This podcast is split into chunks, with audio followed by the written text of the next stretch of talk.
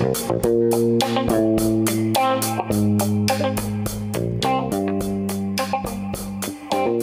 you.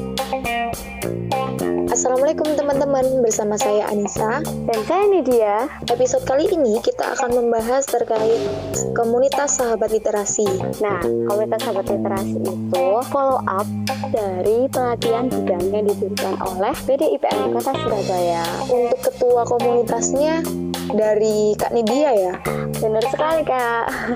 saya sendiri.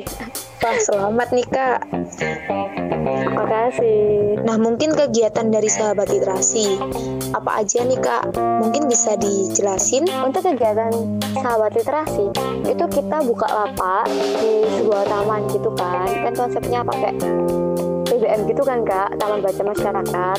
Nah itu di taman kita buka lapak, terus kita eh, meminjamkan ke warga sekitar sana. Jadi gak hanya orang tua, gak hanya anak-anak, tapi pengunjung-pengunjung di sana itu juga free untuk meminjam buku itu. Buku itu. Itu kegiatannya biasanya diadain di taman apa ya? Nah, untuk kegiatannya itu diadakan di ini loh kak, Taman 10 November. Tahu kan? Tahu dong Yang biasanya disebut Taman Mundu ya? Nah, iya itu. Itu biasanya Taman Mundu kan kebanyakan nih pengunjungnya anak-anak kecil atau keluarga-keluarga ya? Bener kan? Iya bener kak. Apalagi banyak anak-anak penjual di sana yang lagi bermain di Taman Mundu itu juga ikutan baca loh kak. Wah pasti seru tuh kegiatannya ya Seru banget. Apalagi kita ngajarkan ke anak-anak kecil. Cocok banget buat eh, kalian yang suka anak-anak kecil. Itu nggak hanya membaca buku ya di sana Atau mungkin bisa bermain juga sama anak-anak kecil? Atau gimana? Tentu nggak tentu nggak hanya membaca dong kak. Jadi di sana kita juga membaca, menulis. Literasi itu kan eh, banyak ya kak membaca, menulis, berhitung itu termasuk literasi. Nah di sana kita juga menjadi taman bermain. Jadi eh, kita menumbuhkan minat baca mereka itu dengan bermain karena kan kita yang mengikuti anak-anak. Jadi untuk menumbuhkan rasa bacanya itu menumbuhkan dengan cara bermain.